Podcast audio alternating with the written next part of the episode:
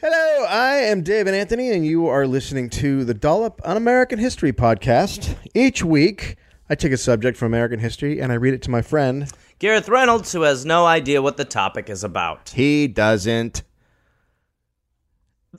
What? yeah, you gotta be careful now. I know.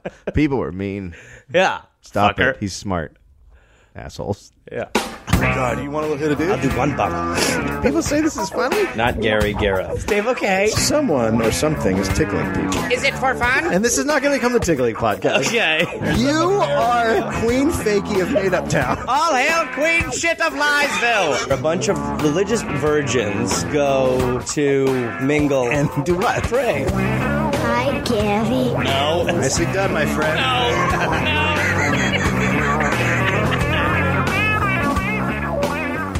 The date October 19th, 1810. oh boy.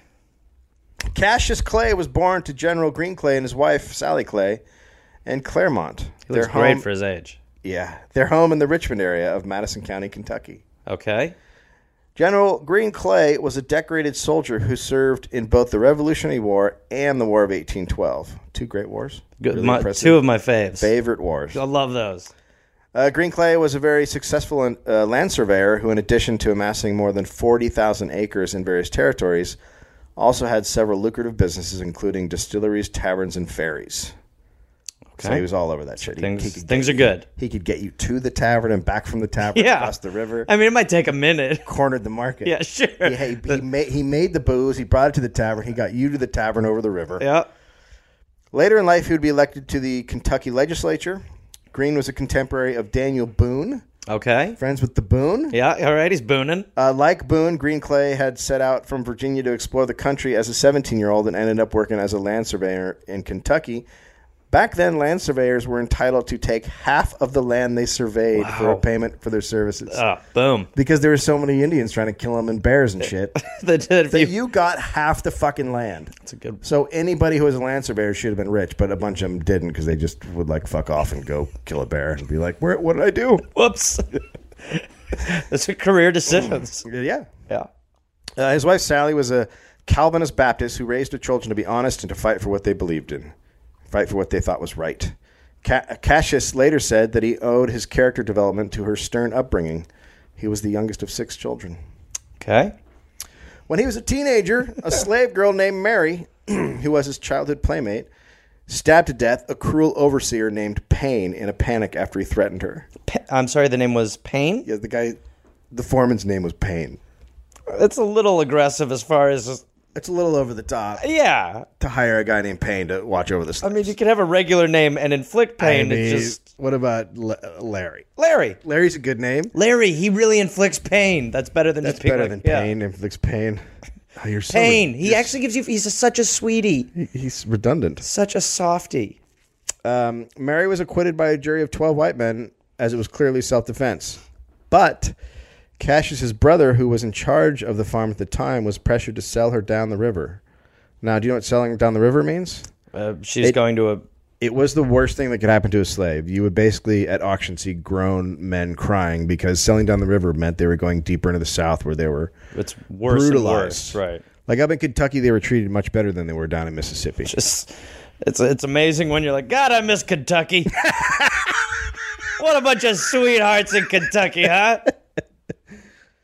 Mary's fate would affect Cassius the rest of his life. Cassius attended the Madison Seminary, St. Joseph's Collin- College in Bardstown. I have a little cold, so this is going to be a little hard for me. You'll get through it. While there, he got word that his father was dying.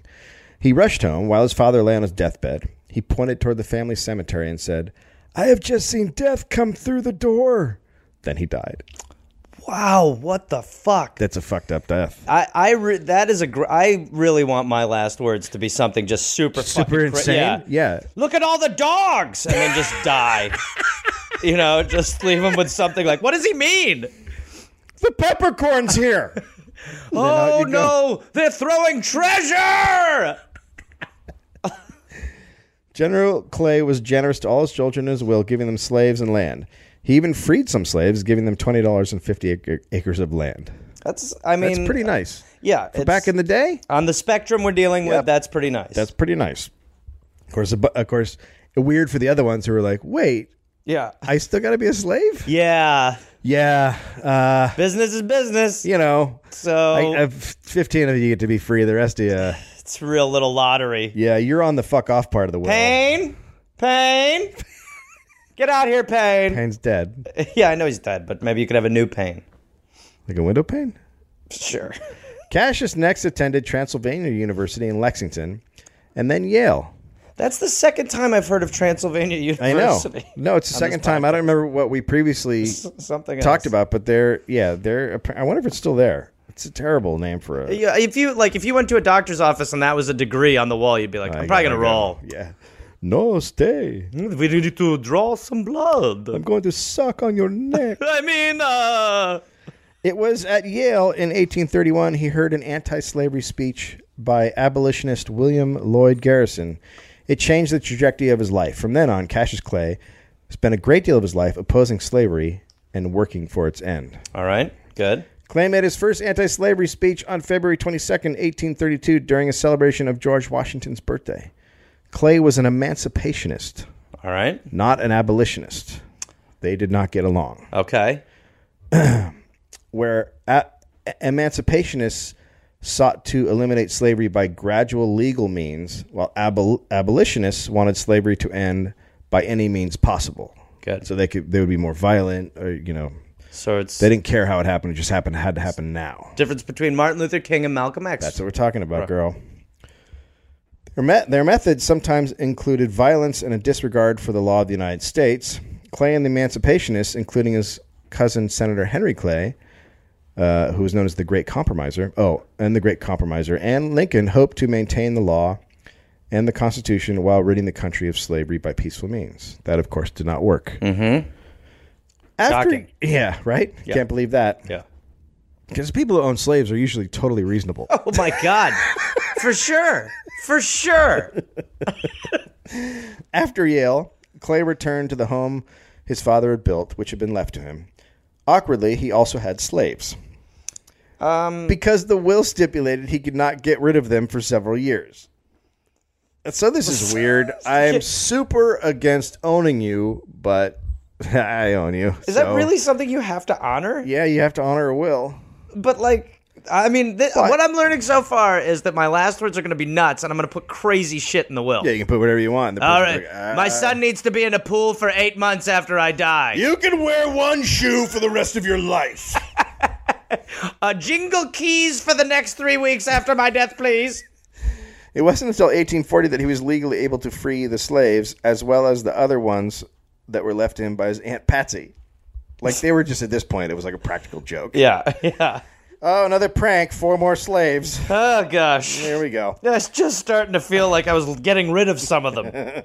By 1844, he had freed all of his slaves, about fifty thousand dollars worth, which is a super weird and awkward thing to say. for you. For yeah. To just to just put a price on people is Yeah. very upsetting. Oh, he freed about fifty grand worth of humans.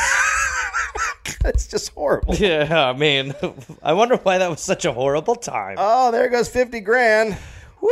We're not where? gonna see that money again. No, 50 grand is literally walking down the hill. He's, Yeah. he's going to get some new shoes. Ugh. This was 17 years before the Civil War, but he was not able to free all the slaves because his father had left some to Cassius's eventual children. What? That's cr- that's fucking nuts. That's so so he Skipping couldn't- a generation. yeah, he couldn't get rid of his slaves because he had to give them to his kids when they turned 18 or whatever. Sorry, uh, those are I mean those are a trust fund. And the rest of you are gonna have to wait sixteen years. Listen, Bill, uh, everyone's free except you're sort of a trust fund slave. You see Uh. this baby? That's your master. yep. You know what? I haven't come in a lady yet, but when I do, that's going to be your boss. Please hurry up and come, sir. I will. I'm I going will. to come as It's soon totally as gonna possible. happen. Totally and then gonna it'll be from the coming, it'll be 18 years. Then after that, You're that's going how to it's have a- the rest of your life to do what you like. You're on what's known as a long slave ride. Alrighty? Cassius even bought slaves from neighbors and freed them. Okay. So that's great. nice. That's good. Most of the now former slaves uh, he gave jobs to on his property. This did not sit well with his slaveholding neighbors. as you can imagine, because they're like, really? You're gonna let the you're gonna give them money for Yeah. doing what? We just gave you them. I let them live. Yeah, that's. It's what I'm calling uh, a job, It's just how backwards was that world? uh, upside down. How dare you not own people, you son of a bitch! My God, did you hear? He's paying them for labor. Cassius is not owning people. My wife's fainted. Clay then re-entered Transylvania University to get a law degree. While he was there, he met Mary Jane Warfield, daughter of a doctor and one of Kentucky's first horse breeders. The family, especially the mother, did not like Cassius. Mm-hmm.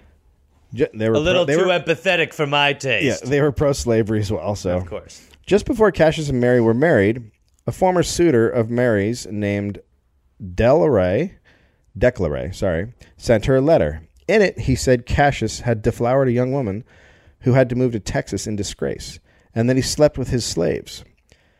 Clay went to Louisville to confront De- to confront Declaray. He showed Declaray the letter and asked for an apology.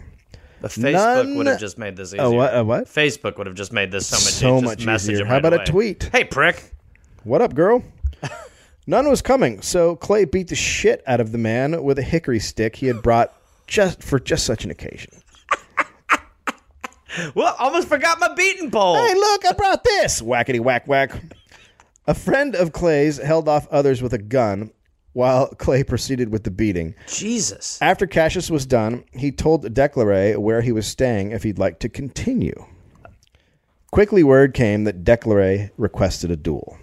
Oh boy. Twice they tried to duel. Oh shit. They do it Twice? twice. They tried to duel, but crowds showed up and were too large for them to go on. How- So everyone's like, people gonna be killing each other, and they all came down to watch. I'm glad we got away from the time that too many people cancels a sport.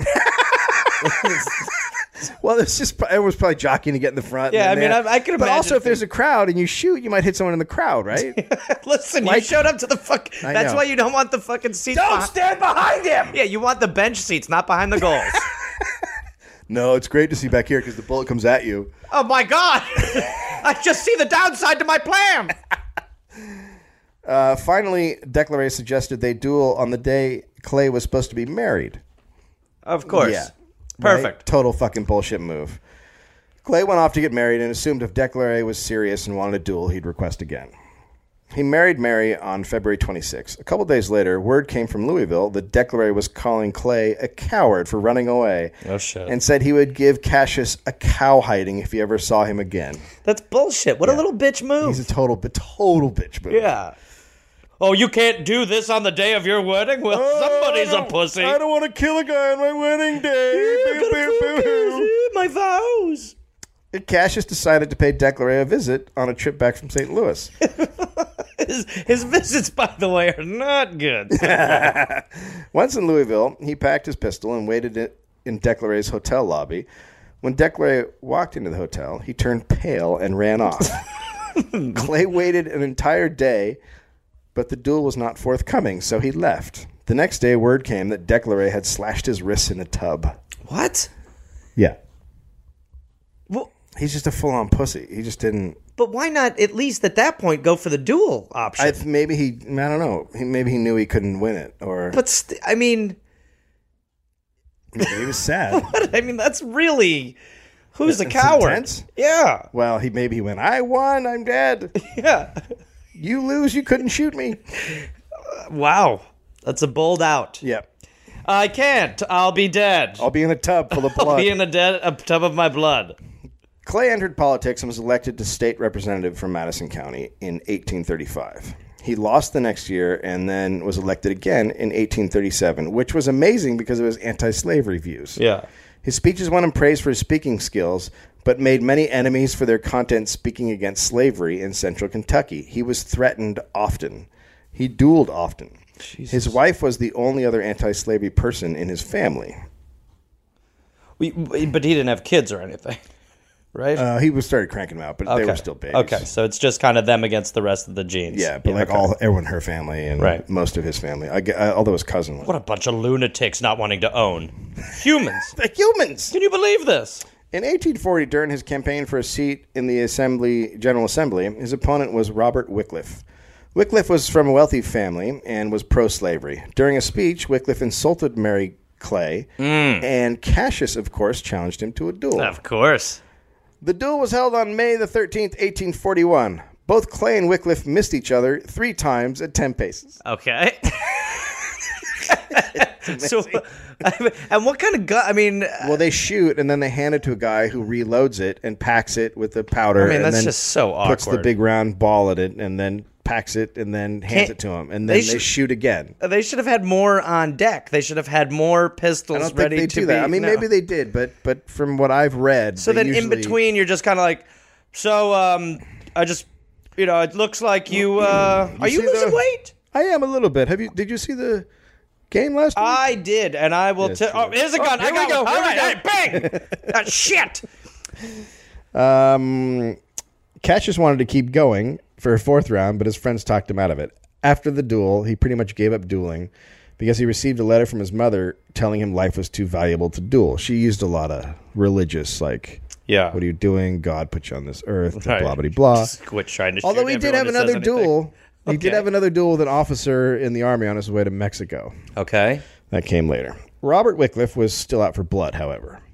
In 1843, he hired a man from New Orleans. Like this is the guy who insulted him. Yeah, I was just gonna who say, still wants why- to hurt. why is because he he's pissed? because he's anti-slavery, so they're just in a fucking rage. They're all in a rage. It, just does remind you so much of like t- if someone says anything today, you can't like you say the freedom of speech, but you say something, people will fucking do anything to fucking stop it. Yeah. So he's still out for blood. In 1843, Wycliffe hired a man from New Orleans named Samuel Brown to attack Cassius. Brown's champ, chance came at a political rally in Fayette County on August 1st. As Clay was speaking to the crowd, Brown called him a liar Liar, and clubbed him with an umbrella.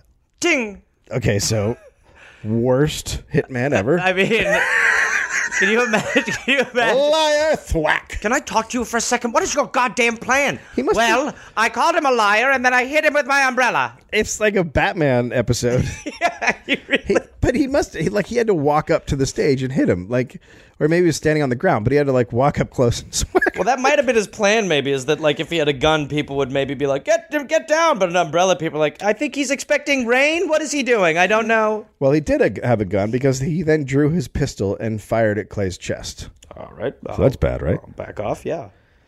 luckily clay kept his favorite weapon his bowie knife inside of his coat Get the fuck out. the bullet struck the knife and bounced off harmlessly clay was naturally enraged Holy shit. he pulled his knife out and went to work or as he later state, stated quote cut away in good earnest Ooh. That's deep. Quote Brown has his skull cut to the brain in several pieces. One ear was nearly cut off, his nose was slit, one eye was cut out, and many other wounds. The entire time the attack was taking place, spectators were hitting Clay with hickory sticks and chairs. But the fight continued. What? Brown's- Continued. Brown's own friends were so concerned for his life that they grabbed him and threw him over a fence into a creek about eight feet down With friends So- like these, so that he would be out of Clay's reach. I mean, Thank you! is there maybe a better plan than to throw him in? What a about creek? stopping him? quick? Throw him in the creek. Somehow Brown survived his injuries. Jesus. He then sued Clay for mayhem Oh my god. what? what? because people are awful.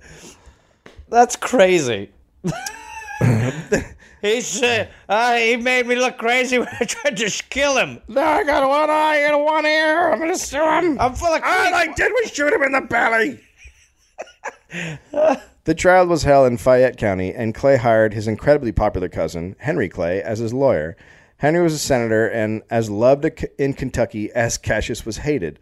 Naturally, Cass- Cassius was acquitted. Okay. Sam Brown, who had a vastly different appearance now, Uh, uh, what was the difference? No eye or brain or ear. Uh, he was always gurgling creek water flaps out of his mouth. He had flaps of skin hanging off his head, and no ear, a slit nose, and uh, one eye. yeah. Well, other than that, though, Uh, Sam Brown was killed in a steamboat explosion in Louisville in 1844. at which point you heard him say, "Thank God Oh, it's over. for you." In his autobiography, Cassius would call Brown the bravest man he ever fought. How about that? Well, the, he's Cassius seems like a nice, uh, a very respectable. Yeah. Per, he respects his opponent, He does. but his opponents must have also been a long line of huge pussies. Huge pussies. Next, Clay became a newspaper publisher, launching a paper called The True American.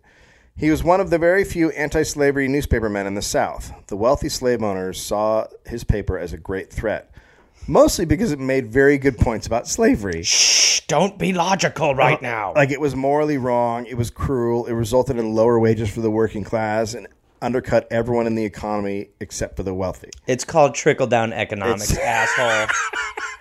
It's trickle down economics. In the first month of the paper's existence, he received a death threat written in blood.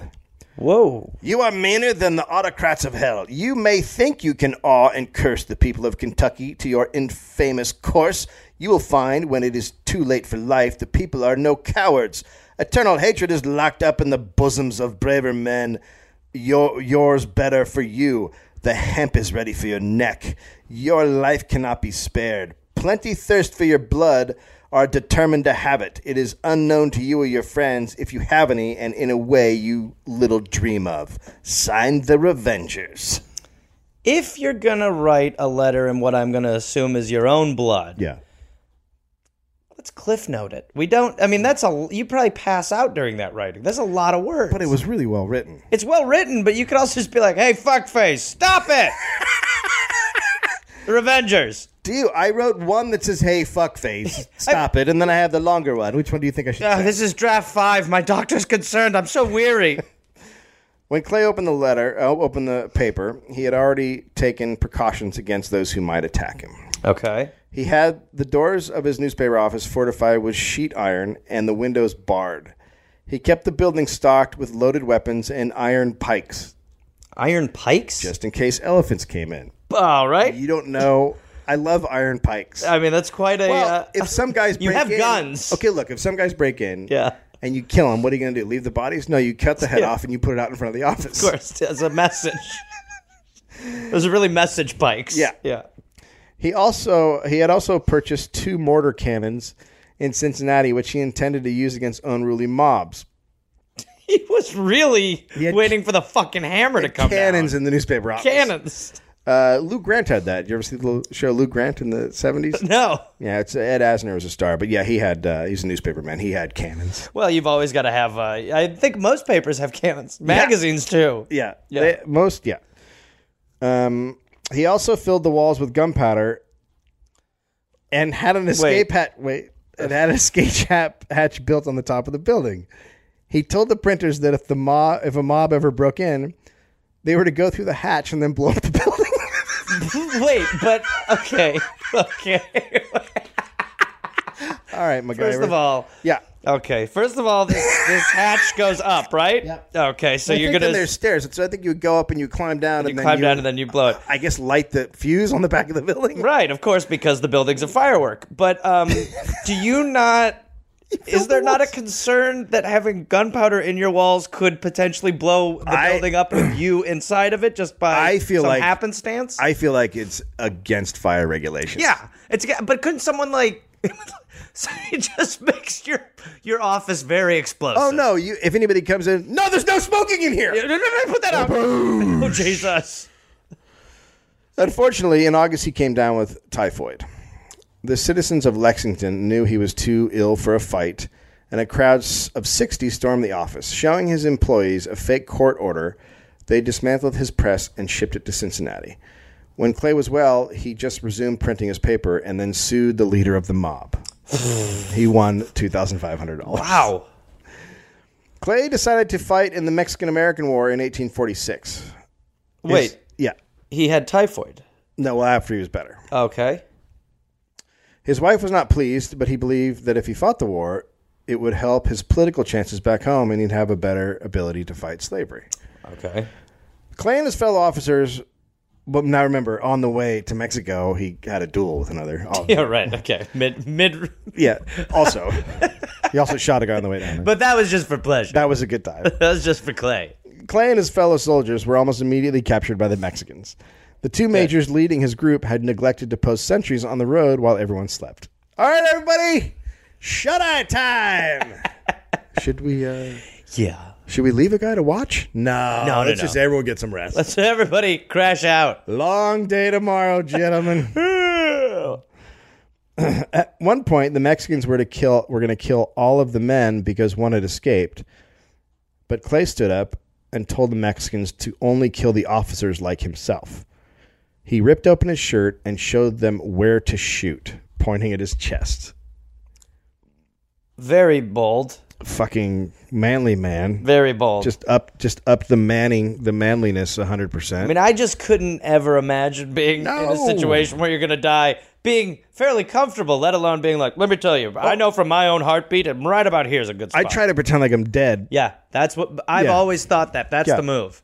If there's blood around you, you just sort of take some of it, Yeah, put it on your own you. shirt, and just roll be like, "Uh, over. you do not stand up and go right here, excuse me, right in the fucking heart. how about this for an idea? Just kill guys like me. Let the little ones go. The Mexicans were impressed with his bravery, and they didn't kill anyone. Cassius Clay was now a war hero. Yeah, all right. Yeah, Let's end legitimate slavery. legitimate war hero. Speeches were given honoring him. A resolution was passed for his valor by the Kentucky legislature. This was all amazing for a man who was deeply despised in his home state. Just because. we fucking hate you, but really nice job. but on that honestly, thing. you have huge cojones. You have huge balls for being a fucking asshole. he was co- still constantly threatened for his anti-slavery views. Who would be threatening this motherfucker at this point? Well, everybody, you know, he's fucking up the Still, status everybody quo. gets stabbed or fucking killed. I know. I wouldn't go near him. This led Clay to being involved in many more fights and duels. in the summer of 18 His wife is like, oh my god. Just stop. In the summer of 1849, Clay traveled to Foxtown, Kentucky to speak out against slavery at a local political meeting. He was then a member of the Liberal Party, which hoped to elect anti slavery delegates to the upcoming state constitutional convention. A local slave owner, Squire Turner, Sure, normal I mean, name from uh, yep. normal time. Squire, was running for office and giving a speech. After the speech, Clay was going to give a counter speech against slavery. Was gonna. This had been going on throughout the campaign, and Turner's family and friends were coming increasingly angry. Since the speech was so close to home, Clay did not bring his gun or bowie knife. Instead, he just have had a seven inch knife. Oh boy. You know what? I'm not going to bring my big killing knife. I'm just going to bring this seven incher. Well, I'm close to home. I think I won't need to kill. Just make points. As Squire continued his speech, he started talking shit about emancipationists, and he got very personal. Turner also went an hour past his allotted time. An hour. So my God, could you imagine sitting in there? So it's fucking two hours. This guy blathering about slaves. They give him like three minutes now, and that's already too much. oh my God, I'm not pro slavery anymore. I'm pro suicide. Wrap it up. when it was finally time for Clay to speak, Cyrus Turner, the son of a pro of the pro slavery candidate, called him a liar and struck him with his cane. There's a lot of that apparently. The- the- you need to lot put of- little fences up on wherever these people are having these speeches and debates. Also, everybody carries something to hit someone with. Yeah, well, everybody hits someone with a Every- hickory stick or a hickory cane. sticks or canes or ch- like everyone's got something to hit a guy with, in which is Kentucky. really a short-term plan. I mean, not to say that you should go up there with a piece, but you No. know, pop, pop. If a sh- you're gonna hit a if guy- you're gonna do it, yeah, do it. do it. Clay was then surrounded by a crowd who began clubbing him. Another of Turner's sons, Thomas, tried to shoot Clay in the head with a revolver but missed. Clay's 14 year old son, Alicia, Okay, so has the worst son- name ever given to him. yeah, I mean, uh, Alicia is the worst name. You could I think mean, that I it- assume you could call him Eli, but Alicia? yeah. I mean, Alicia. Come put your pigtails on, son. hey, son, we wanted a girl. Hey, have we made that clear? Where's Lisa? All right, tuck your penis between your legs. Here's a dress, darling. Oh, man. So Alicia tried to hand his father a revolver. But ended up giving him a daisy. But Clay turned it down what? while he's getting beaten up by mom. now, not now. Instead, Clay tried to pull his knife, but it was wrestled away from him. Someone then stabbed him in the side with an- another knife, and then he was stabbed again. Blood was now gushing from his side. Clay would later say, quote, I felt the utmost indignation. Of course, and that that what, who wouldn't be feeling that first and foremost? later said so he I am so indignant right now. Oh my god. Uh, egg oh god, no. He grabbed his knife away from the attacker who had taken it, cutting three of the man's fingers to the bone. Mmm, that's spicy. He then stabbed Cyrus Turner in the gut. Yes, he did. Clay believed he was mortally wounded and yelled out, these are his death words, I fall in the defense of the liberties of the people. Wow. I mean, what the come on. Fuck. I mean, if I if I'm dying, I fall down and go, God, help me. Please help me. Not worth it. My belly hurts so bad. They got me right in my belly. Fucking slaves. I'm, yeah, my last words would be pathetic. I'd be like, I'm pro slavery. Just stop beating me. Ernest, to your point. okay, okay, I'll do anything. I'll suck your dicks, please. Uh, both men were carried away to their expected deathbeds in the same building. Awkward. Yeah, Cyrus Turner died 32 hours after the fight. It was an agonizing death. Clay could hear it from his room. Clay himself was so close to death that the Lexington Observer and reporter went ahead and printed his death notice on June 16th. To the surprise of everyone, Clay did not die. Wow. The Lexington Observer and reporter then printed a retraction on Lexington June- Observer, shitty paper. Get it right here. on June 20th. We now have to make some corrections, and although we are gratified to state Mr. Clay still lives, it is believed to be out of danger, yet it is our sad duty to announce his adversary, Mr. Turner, is dead. no, really. We're sure this time. Oh, that is a paper that if you're Clay, oh, you framed that motherfucker. You put that on the wall. Ah. Remember when I died and then didn't oh, die? that is the headline about when I died. Oh, I guess I'd believe your paper if you knew whether or not I was alive. Yeah.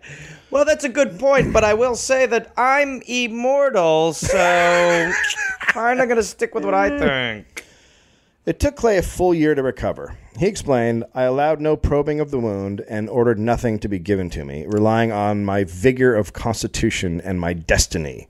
Which, Which was smart. if there's one thing we've learned from that time, Yeah, it's doctors- keep doctors the fuck out of everything you're dying of. Because they're putting their dirty mitts Yeah. in your hole. I don't know. Try coughing in it. What if I put my hand in pig shit and cram it in the hole? Oh, that's a great idea. Let's do it. oh, it's looking like the hole's bigger and he's getting sicker. I don't know why. Lesson I learned. thought the pig shit would work.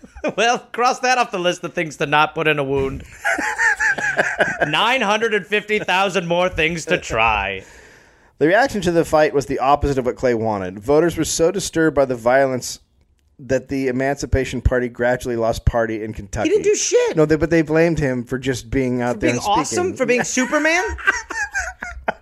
Later, Clay got word that a mob was headed for his home with the intention of driving him across the state line. Clay fortified his house with two cannons, some rifles, and a few loyal friends. His wife and children refused to go. His daughter offered his daughters offered to load the rifles His daughters Tommy and Jeff. and the cannons. Okay. Yeah, right. The mob heard about the fortification and abandoned their plans. Jesus. Leave him alone. People should alone. just leave him the fuck Do you alone. get it? Do you get it? Leave him Yeah. alone. Although Clay, Clay had inherited his father's wealth, he did not inherit his business sense.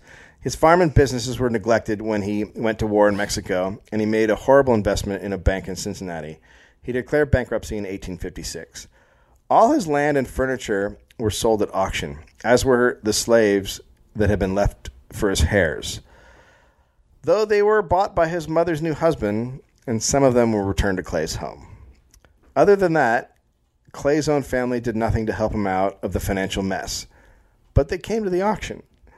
His brother Brutus purchased many items at the auction, and his mother bought 2,200 acres of land and drew up a document allowing him to stay in the house. Okay. So they could have, I guess they thought it was cheaper to buy it at auction as opposed to like just giving him Help, money yeah, to help stay him. afloat. Yeah. Anyway, Did they just really love If auctions? you, what if you like lost your house and then your mom shows up and buys it? yeah, you can live in it. I mean, I own it now. Well, I told you you could help me keep it. It's mine. you It's can stay in the mine. basement. You're a good boy. There you go. Put your posters up. The fight over slavery continued to heat up. Clay became friendly with abolitionists in the state, even though he disagreed with their desire for violence. It's go time. yeah. Eventually, the abolitionists, because they were so aggressive, were driven out of Kentucky by mobs. During this time, Clay wrote a public letter to the local pa paper saying he would defend his home and family to the death if pro slavery groups came for him. They did not. Yeah. Nothing happened, and Clay remained the leading voice of the anti slavery movement in Kentucky. He also was now well known across the United States. The New York Times had begun printing his letters and speeches in the 1840s. Clay was now in great demand as a public speaker. Throughout the 1850s, he traveled the country giving speeches in big cities. It was while he was in Illinois giving speeches that he met Abraham Lincoln, Alrighty. who had married Mary Todd, a friend of Clay's wife. As the presidential election of 1860 grew near, rumblings began for Cassius Clay to run for president. Okay. But he soon began to see Lincoln as the answer for the Republican Party. At the con- Get out of here. yeah. At the convention in Chicago, the party was split. Some wanted William Seward, some wanted Edward Bates of Maine. Then Clay stood up and spoke to his fellow Republicans. We are now on the eve of a civil war. We, the border state residents, call upon you to nominate Abraham Lincoln, who knows and understands our aspirations. Give us Lincoln, and we will push you your battle line from the Ohio River to the Tennessee where it belongs. Give us Lincoln, and we will unite the strength of our Union sentiment and with the Union Army and bring success to your legions. Do this for us, and we will go home and prepare for the conflict. So. okay. He swayed everyone to vote for So Lincoln. we're talking. This is the architect. Lincoln was elected president in 1860. Cassius Clay was very close to being vice president. His name was called out at the Republican Vice President Naming Committee meeting in Chicago, but he was not present at the time. She what? so the nomination went to someone else. was he just fucking saving? Was maybe he saving saving- a baby from a river or It something? might have been taking a leak. Did anything happen while I was gone? Um, oh my God! Seriously? Just, I said to hold it. Yeah. I. Oh, couldn't you just hold it for ten minutes? I just took the world's biggest piss. anyway, Who was dumping this guy? What I Oh. miss? What I miss? something is not agreeing with me. Because he campaigned so hard for Lincoln, Republicans felt he should be awarded with a high level position. New York papers called for him to be made Secretary of War, but William Seward believed naming an, em- an emancipation leader in the position would immediately start a war. He was also not given a position in the cabinet for the same reason. What? Clay blamed Seward. Linkard offered him Minister of Spain. Oh, perfect. Exactly what he's been training for. Clay said he didn't want to have anything to do with an quote old effete government like Spain. Spain taking a little shrapnel. Clay said he'd like to go to Russia, and Lincoln agreed. He was named minister to Russia. Okay. Before he left for Russia, Mary and Cassius decided their home was too small and they would expand it into what would become known as Whitehall. As Clay prepared to leave, the South fired upon Fort Sumner and the Civil War had begun. Washington, D.C., being so close to the South, was considered in immediate danger of being raided by rebels. Clay and Senator Lane of Kansas quickly formed a militia to guard the White House until military reinforcements arrived. So He did every he did everything. I mean everything. Yeah, he's yeah. He Um, Everything. did everything. Uh, some of the militia camped out in the east room of the White House. The battalion became known as the Clay Brigade and increased Clay's celebrity. So he's just like a fucking rock star at this point. He's like he's like Bruce Willis in Die Hard, but he's real. Yeah. yeah. When it came time to depart for Russia, it was decided the enti- entire Clay family would go. Okay. Off they went, where they stayed for a few months until they realized they couldn't handle the cold. then everyone but Cassius returned against his wishes. So they were all like, "It is cold here. Stay. Bye. No. We love you. Goodbye." Wife left him. yeah, So it's just him. yeah. He's alone in Russia. This guy's really going for a weird life. Yeah. Sending Clay to Russia turned out to be a brilliant tactical move. Tsar Alexander II was a huge fan of Cassius. He kept Russia from recognizing the Confederacy and, more importantly, from providing them with aid. Uh, and then Russia also pushed Britain and France not to recognize the Confederacy. Clay also helped sway the Russians to sell Alaska to the United States, even though he got no credit. All the credit went to Secretary of, Secretary of State William Seward, who Clay hated. It bothered Clay for the rest of his life that Seward got all the credit. He called Seward, quote, the meanest, ablest, and most cowardly enemy. Meanwhile, the guy who tried to assassinate him is the bravest, Yeah. best guy. Yeah. I love that brown guy who shot me in the gut and then I cut into that pieces. Guy's real. I like that guy's going places. The motherfucker who got credit for Alaska. I cut him up. Hand me that hickory stick. Clay returned to the U.S. briefly in 1862. He found a depressed Lincoln stewing over whether or not to release an Emancipation Proclamation. Oh, get the. F- I mean, this is almost like Forrest Gump. this dude's in the background of everything key for slavery. yeah, pretty much. Lincoln was worried that Kentucky would not join the Union. Clay thought otherwise. Lincoln sent Clay to Kentucky to find out. Clay did, and when he returned, he informed Lincoln that Kentucky would join the Union. Lincoln then released the proclamation on September 22nd. We've never heard of this one either, so. First, I've heard of the Emancipation Proclamation. Clay went back to Russia and stayed there until 1869. He was without his family and wife for six years, so he got to fucking. yeah, all right. He was not good at court etiquette, but the Tsar's family found it charming and overlooked his constant blunders. Rumors began circulating back home about his love of Russian women. Other rumors said he was constantly getting into fistfights with Russian men, even nobles, over over women. Can both be true, please? I mean, as far as I'm concerned, they are. both are true. In 1867, he found himself in the middle of a scandal when he tried to s- help a woman. The woman found herself in debtor's prison after her restaurant went belly up. She was Irish, Irish lady living in Russia. Okay. s- opened a restaurant. First of all, who wants Irish food? Who's like, Who wants stew? how about potatoes? what about different potatoes? How about some potato water? Would you like some cabbage with your potatoes? Like uh, the, the any Irish listeners are probably like, "Oh, we're gonna get away with one where I don't have to hear Irish accent." No, motherfuckers. No. dragging you back in. Uh, never. And it's potato-based humor. Hello, I'm a stereotype. Ooh, come on into Mickey or stereotypums. How about some whiskey? Clay helped bail her out, bought back her furniture that was being sold at auction, and gave her money to rent another house. But he soon found out that she sold all the furniture and did not pay him back any money. He had her tossed out of the house and sold her remaining furniture. She then made false claims that he attacked her and tried to fuck her 14 year old daughter. Ah.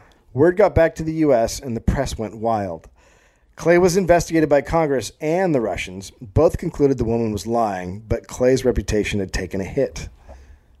they, were, they made a lot of cartoons. They sent the attack. Oh, right. you know, the big cartoon. Yeah. I guess he, like a boner in a 14 year old's mouth or something. Yeah. very, very, uh, That's like a. very subtle. Garfield did that. Two years later, he returned to the U.S. His relationship with his wife had not been a good one Why? for a while. I can't. I can't Why? imagine why. Yeah, I Because don't know. of all the fucking. I don't know. And Clay decided to take up that up a notch by visiting friends in New York for a year before returning home to Kentucky. Oh, Jesus. I'm back in the states. Uh, I'm gonna hang with you boys for a while. Hey. Aren't you married? Uh, yeah, kinda. Anyway, let's go beat the fuck out of some guys and meet chicks. When he did return home, shit was not good. oh boy, can you imagine that walk up the driveway? Hey. She's gonna be fucking pissed. How you doing? Hey, baby. But that's one of those things. Like after, like you stay there for a little while, and after a couple weeks, you're like, "Fuck, I think I blew it by not going home." Yeah. And then you stay a little, and you're like, "Fuck, I really don't want to go home." now." because it's, like, you're but just a month. it's gonna get worse and worse and worse. Yeah, it just keeps getting worse, but you also don't want to go because it's already bad. Yeah. And then it just snowballs, and you're like, it's been a year. Yeah, and then eventually, like, all right, fuck it, I'm gonna go get the shit kicked out of me.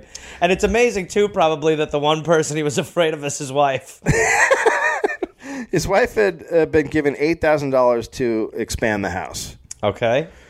She spent 30000 Oh, interesting. Also, his Also, his younger children acted like they didn't know him, mostly because, He'd been gone for seven years. yeah, they didn't know him. I mean, what's going on around here? They don't even know me. right. This former baby's acting like it doesn't recognize me. Mary and Cassius managed to keep up appearances until 1871 when a boy arrived from Russia. He was four. oh boy. His name was Leonid Petrov.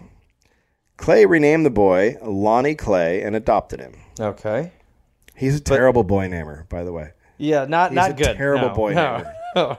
Lonnie. That one is Lonnie, and that one's Elisha, and that one's Bridget. Me Jules, my boy. Here's Samantha, my son. Uh, when Mary asked if the boy was Cassius's son, he just wouldn't answer, neither confirming or denying. Uh-huh. So how are you? You been good? Uh huh. Good. Yeah. Who's whose whose son is this? So what are you? And now let me tell. Walk me through with the architecture because I noticed you've really added on here. Whose son? Whose boy is this? Oh my god, do you ever get like that pain in your lower back? Okay. It'll just keep you up at night. Okay. I'm gonna go out for a little while. So no. Around the same time, the Tsar sent a painting of a famous ballerina named Anna Petrov Oh boy. that Clay hung in Whitehall. Oh boy. wow. This painting is called Rubbing It In. This is the hall of fuck you. Hey, honey, you want to come into the uh, Who I Bone room and look at the pictures? Clay's personal photo I album mean, that's also, just what, it's it's never good when you post another girl on your Facebook No. wall or any wall. or any, or the wall above the fireplace. Clay's personal photo album also contained a couple of pictures of her. Years later, Clay would say he didn't abandon his own flesh and blood like so many others have. So he basically said the boy was his. Right. Turns out Mary was not at all happy with the boy's arrival or the painting of the ballerina. After two weeks of the child being in the home, she took all the kids and moved to Lexington. They were eventually divorced in 1878 after 45 years of marriage. Now, back in the States, Clay didn't have much to do. His whole life had been devoted to getting rid of slavery, and that was now done. He didn't have much left to offer in the political world. Now he was living in a huge house, house with his son, Lonnie, the Russian boy, who he n- was now his son, yeah. His neighbors continued to hate him, partially blaming him for the war. Okay. Jesus. Then a succession, which is true. Well, yeah, but uh, like, it's, Yeah, but it was it's for the nice to good. see that they haven't changed their opinions on Right. it, whether or not it was good. Then a succession of black foremen who worked on his farm were killed by the Ku Klux Klan. Ugh. Then things got really weird. What? Then things got really weird. It started after the boy came to Whitehall and Mary left with the children. Clay's servants, all of whom he had set free years before, began to revolt against him. It started subtly with the servants stealing property from his home. Then they began to threaten him outright. When Lonnie came down with an illness, Clay discovered that servants had been beating and starving the boy. He lost it and forced all the servants to leave one day in 1877. Now he was really alone. So, September 30th, 1877, Clay and Lonnie were riding a mule across the property when Cassius spotted a man in the woods. It was Perry White, the son of the cook Clay had fired. Clay had intercepted letters from Perry to his mother in which threats were made about Clay. Clay got off the mule and told White to raise his hands. White did, but then he reached for his gun. Clay shot him in the neck and the heart, which are two really important places. Are they? I'm not a doctor, There's- but that sounds treacherous. That's a bad place for a hole. okay. Clay then fled to get authorities. When help arrived 45 minutes later, White's family was already taking away the body. That meant they had all known his intentions or had at least been lurking as part of the plot. yeah. Crazy, right? Yeah. So it must have been it must have been that they were mad about the wife leaving. It must be, right? But uh, So sorry, he, he's the- not the- living there. So he's not living there for years and then he What comes is the back. race of the servants? They're, They're all black. So how could black? How could you? It's fucking insane. Like how? You, no matter what he. Like, look, yes, of course. he- Look, he went out. He fucking. You know, he blazed the trail Did for his a shit, little while. For but sure. he also helped free them not and fought not for only their you, freedom. how can you take The guy at who this freed time, you? How could you take that personally? It's insane. So whatever happened is fucking crazy. Wow. now Clay was making headlines as the emancipator who had to kill a black man. Oh fuck that. Imagine Ah, the Fox fucking News. press, exactly. Imagine Fox News. Yeah. How ape shit they are oh, going. ape shit. The pro-slavery papers had a field day, mocking the man who had killed a black man he had fed and housed. Clay was tried and acquitted on all grounds of self-defense, but Clay began to d- deteriorate mentally after the incident. Okay, so now he's older, and he has spent his life uh, always being concerned about being attacked Yeah. for for fucking years Yes. uh, has been attacked, has been in duel, so he's probably got a little bit of PTSD. Sure. And now he's getting crazy and like paranoid, which makes sense. yes. Right. Well, and he also he he can't do anything right. right. No matter what he does, the public is like, "What a fucking loon! Yeah. So he's What fucked. a shithead!" Here's another cartoon. He began to see conspiracies everywhere. He grew increasingly paranoid. He believed there was a vendetta against him and that his ex-wife was the leader. Okay. when they divorced, one of the stipulations was that she couldn't marry until he died. now that's a- that's a- Uh, that's a good lawyer. that's a good lawyer right there. I mean, Imagine, imagine being able to get that shit going today. I mean, could you imagine? No. So the last thing I want to put in here, Heather, is that uh, you can't marry until I'm dead. All right, so uh, she gets half of everything. I'll obviously be paying the child support, and uh, she can't fuck no more. Later. Still mine, bitch. Woo. so now he thought she was trying to kill him so she could marry someone else. Uh, well, listen, that's why you don't put that in your fucking That's divorce. exactly why. It's something that you can focus on. Yeah, He's getting a little cuckoo bananas. yeah. So he's clearly got some kind of dementia. Clay bought four ferocious guard dogs that patrolled Whitehall. He stocked the house with loaded guns and Bowie knives. Some people reported that anyone who went near the house w- had a warning shot fired over their heads. I'm the mailman! I come every fucking day! His two cannons were set up in the house and filled with rocks, nails, bricks, and other shrapnel. He started calling his home Fort General Green Clay. He was now nicknamed the Lion of Whitehall. I'll take it. It's not a bad nickname. Wouldn't- So wait, what is happening to little Lonnie? Well, he's still there. Okay, he's just like, Dad, Oh, Dad, what's going on? why are you putting all those nails in that cannon? Don't worry about it, son. God, I got taken care of this. Don't worry about it. Just- Your dumb old mom's trying to marry someone else. I'm gonna blow your mom's head off with a brick. That's that's the milkman. M- That's not my mom, actually. Well, the point is, I fucked my way through Russia. Clay was r- really only close to his sons Green and Lonnie, but then Green died in 1883, and then Lonnie left for the university in Richmond. Clay was now completely alone. Aside from the occasional hired hand and rare visit from his children, in his memoirs, Cassius wrote that he was so lonesome at night that he would let bats fly through the windows so he could hear the sounds of life in the house. Listen, the only person you want saying that is Bruce Wayne. That is the greatest. That is really that sad. is the greatest sentence that has ever been read on this really podcast. that is really low.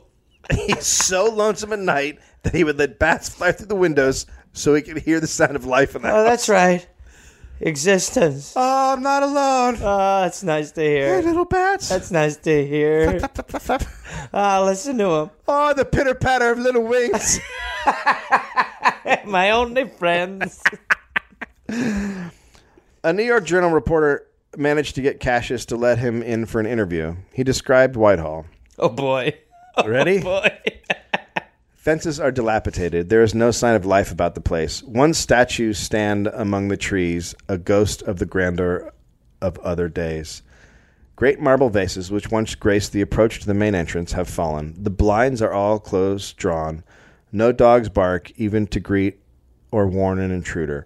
Grass has found its way up in crannies where it should not be. The silk curtains in the great door are frayed and faded. On the floor were old newspapers and bits of boxes. A long table was littered with books, papers, boxes of odds and ends, scraps of string. A box of eggs stood on the floor near a pair of shoes. Close to the fire was the tumbled bed. Before the fire, an armchair over which a soiled woolen blanket was tied. Who wouldn't want to live there? Where should I put my shoes? Near the eggs. Well, don't step on the eggs. Whoopsies. The reporter also noted, noted a Colt revolver and Bowie knife were always within reach. The public had Which heard. probably made the reporter feel right at home. Yeah. The reporter heard nothing about, uh, sorry, the public had heard nothing about Cassius Clay for years. But that all changed in 1894. Clay had become smitten with Dora Richardson, the sister of a sharecropper who worked on his land. Though she was very poor and belonged to, quote, the criminal class, as Clay said, she seemed beautiful to him. Okay. I think it's nice to point out that a lady you dig is part of the criminal class. Uh huh. Listen, he likes a bad girl. what are you gonna do? He wrote an article for the New York Journal praising her long red hair, her gray eyes, and her voice. On November 13th, they married. He was 84. And She was 15. oh shit. Oh my god. What the fuck? Now, No. now does this now think back to when he was in Russia and a woman accused of him trying to fuck her Oh, 14 year old no. daughter. Yeah. Why not? Oh, Clay's children had desperately tried to stop the wedding, why? talking two men out of officiating, officiating it, two judges, before he finally married her in secret. When news of the wedding became public, the community was immediately outraged. A mob of 30 men showed up at Whitehall, believing Clay had gone crazy and was holding the girl prisoner. A totally valid You, well, Yeah. yes, yeah. That's fair to think that there's something wrong here. Clay stepped outside, armed with two guns and a Bowie knife. He's like 84. Hey, Here we go! Let me dust off the old bowie knife. Got one more deep inside me. Violence was avoided when the girl came to the window and said she wasn't being held prisoner and was his wife. We can assume that everyone left far more bummed than when they arrived. Yeah, I fucking bet. We're like, ugh. Oh, so we don't get to kick his ass, and she's into it. Fuck, this is gross. Let's just go. Oh, I just walking back. I just keep picturing him humping her. Hey, stop saying that, man. Yeah, Come just on, think about it. stop. The marriage to Dora would only last four years. Oh boy, most of her life. Uh, Later, Clay would give several reasons for marrying her. Sh one was that she was his house cleaner and people would talk if she lived there. Two, Not uh, good. Two, she was an orphan and he was helping her. These are not valid. To marry her? Three, and finally, that it was a social experiment. Quote Oh my god. In marrying Dora Richardson, my peasant wife, I not only married to please myself, but to vindicate the principle that the prince and the peasant shall intermarry if they choose. Sure, he was a scientist of sorts. So that's nice, Yeah, right? he's a social experimenter. he can't. I mean, ugh. Yeah. There's- yeah. There's- What? Remember how great he was when he was just stabbing and shooting people? He's- he- uh, He's taking a turn. I will say what is refreshing is to hear that people were outraged because in this time you never fucking know. well, but also look, this is a guy who clearly had some mental issues, Yes. and, and this is what happens when there's no help around. Yes. You just go fucking nuts, and you marry fifteen-year-olds, and you get crazy dogs, and you live with eggs on the floor. Like, you know what I mean? Look, you like, put eggs in your shoes and you marry adolescents. It's what happens. like this is what happens if no one is there to help you out. When Clay was ninety-two years old, three He men- married a four year old man. he married a badger. I just want to show that a prince can marry an animal. Listen, a lot of people are saying badgers are filthy animals. I'm just showing that you can marry and domesticate them. Free the Badgers! When Clay was 92 years old, three men broke into Whitehall late one evening in an attempt to either rob or attack the old man. But Clay was still Clay. He shot one, eviscerated a second with a bowie knife, Ah! and seriously injured the third before the intruder escaped. Oh my god. he just killed- 92? killed two Three dudes. guys can't take a 92 year old He Clay. fucking shot one and he gutted another one. He eviscerated a man at 92. 92. Ah, this is all I've been waiting for.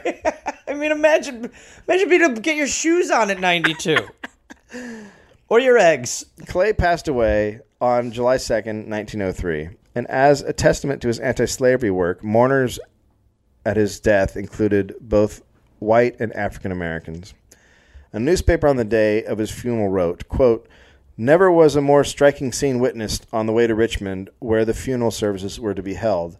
From every humble Negro cottage alongside the road and at every crossroads, the mothers and large children carrying those who were too little to walk, the Negroes were lined up to pay their respects to the man whom they honored as the Abraham Lincoln of Kentucky. Or as Abraham Lincoln. Except his Ugh. right, Abraham Lincoln is from t- Kentucky, but yeah.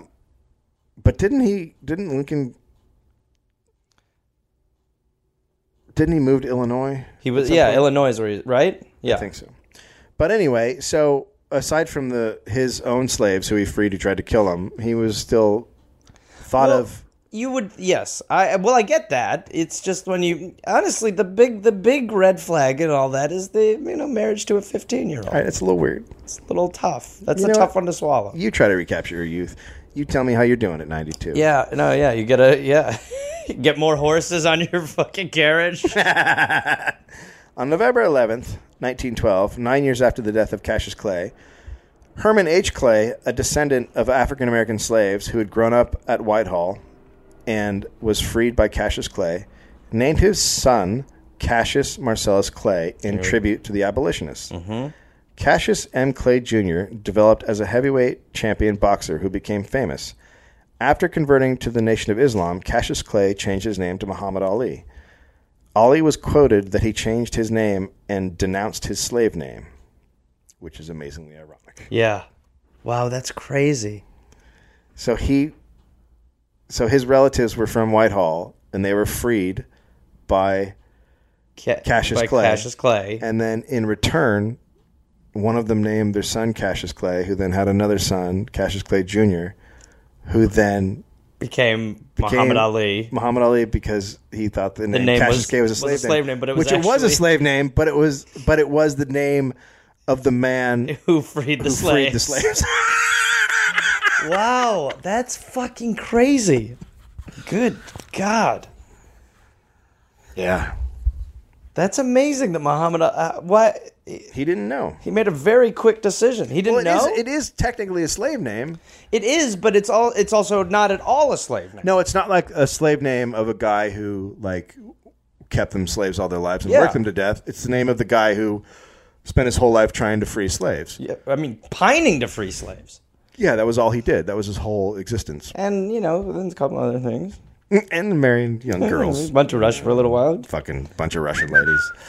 Anyway, But besides that, you know what?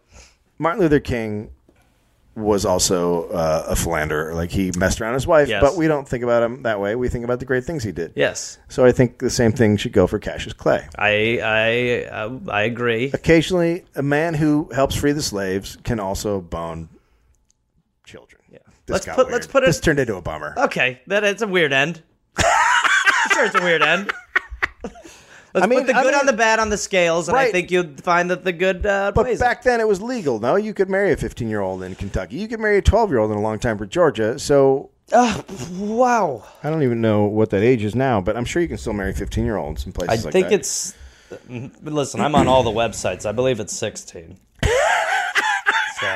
I think 16 year olds out there. Uh, I just don't. Just the sex is upsetting. Yeah, that's upsetting. But other than that, that's fucking But nuts. you know, apparently, from what I read, the family wanted her to marry because they thought it would help them get financial security because they were super, super, super poor.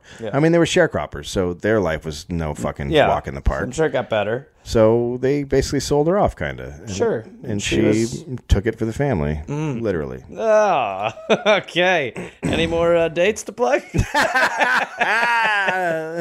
you. Well, Yep. There we and that's go. probably why we don't. That's probably why a lot of people don't know about Cassius Clay is because of what he did at the end. yeah. It wasn't like you know. He's other- a real rube. Yeah, he's a real. All right. Well done. Well, we stopped slavery. It's true. Oh, hey there, everybody. It's Gareth, you know, from this uh, this podcast. Uh, listen, I've got some stand up shows I'm inviting the Garmy, the Gareth Army, to join me for. I will be in Fort Collins, Colorado, August 18th and August 19th. I will be in Minneapolis, Minnesota, August 24th through August 26th at Acme. I will be going to the UK in September. Please join me.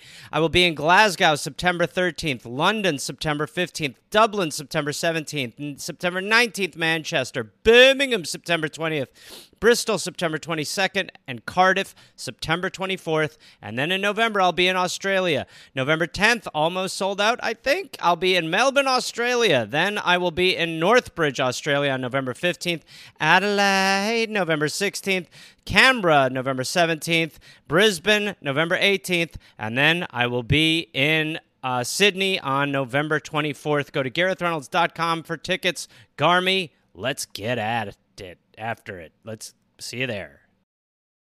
Hey there, people listening to the Dollop. Uh, this is Gareth. Yes, this same guy.